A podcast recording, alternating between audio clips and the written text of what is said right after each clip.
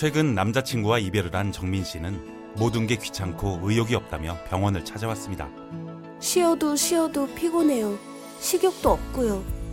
대학 진학 후 방에 틀어박혀 게임만 하던 진호군은 강제로 부모님 손에 끌려서 병원에 왔습니다. 아무것도 하기 싫어요. 전 그냥 게으른 인간 같아요. 저희 병원에는 수많은 환자들이 찾아옵니다. 저마다 상황은 다르지만 대부분 증상은 비슷합니다. 바로 무기력을 겪고 있다는 것입니다. 흔히들 무기력은 버티면 지나간다고 여기지만 잘못 방치했다간 우울증, 자살 등 더 심각한 문제로 이어질 수 있습니다. 따라서 무기력은 원인을 찾아 반드시 해결해야만 합니다. 무기력의 원인은 크게 세 가지로 나눌 수 있습니다. 신체, 정신, 감정. 먼저 체력이 부족할 때 무기력해질 수 있습니다. 의지나 습관, 마음과는 무관하게 신체적인 이유로 무기력 상태에 빠질 수 있는 것이죠. 특히 갑상선 저하증, 당뇨병 등 만성 소모성 질환이 있는 경우에는 자꾸 힘이 빠지고 무기력해질 수 있으므로 검사를 해봐야 합니다. 둘째, 정신적 게으름으로 인해 무기력해질 수 있습니다. 보통 사람들은 집중해서 일을 마친 후 게으름을 피웁니다. 이는 지극히 정상적인 게으름으로 충전을 위한 행위입니다. 하지만 게으름 때문에 일 자체를 시작하지 못한다면 심리적 저항이라는 마음의 문제를 겪고 있는 것일지도 모릅니다. 심리적 저항이란 결과가 두려워 시작조차 못하는 무의식적인 방어 기제로 심리적 저항이 크면 게으름을 피우며 시작을 늦추게 됩니다.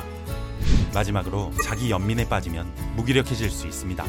자기 연민은 자기 자신을 불쌍하고 가엽게 여기는 것을 말합니다.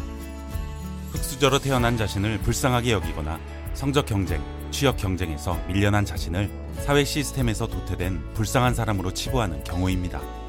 자기 연민에 빠지면 스스로에게 한없이 너그러워져 각종 핑계를 만들어대기 바쁩니다. 항상 나 아닌 다른 사람들, 환경, 사회에서 내가 불쌍해진 이유를 찾다 보니 우울감이나 울분 감정에 빠지기도 합니다. 자신의 무기력의 원인을 찾았다면 그에 따른 무기력에서 벗어날 수 있는 방법을 알아볼까요? 1. 신체적 무기력이라면 하루 30분 이상 걷기. 육체적으로 힘든 일을 하고 기진맥진해 있을 때, 정신적으로 완전히 지쳐 있을 때 필요한 것은 역설적이게도 운동입니다. 신체적인 운동은 신경 탄력성 또는 회복력이라 부르는 리질리언스를 증진시켜 우울증과 각종 스트레스성 질환을 이겨낼 수 있게 도와줍니다.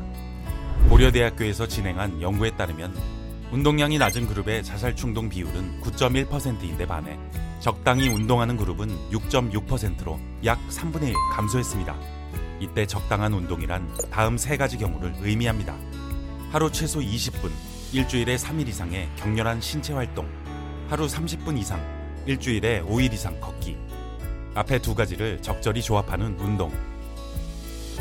2.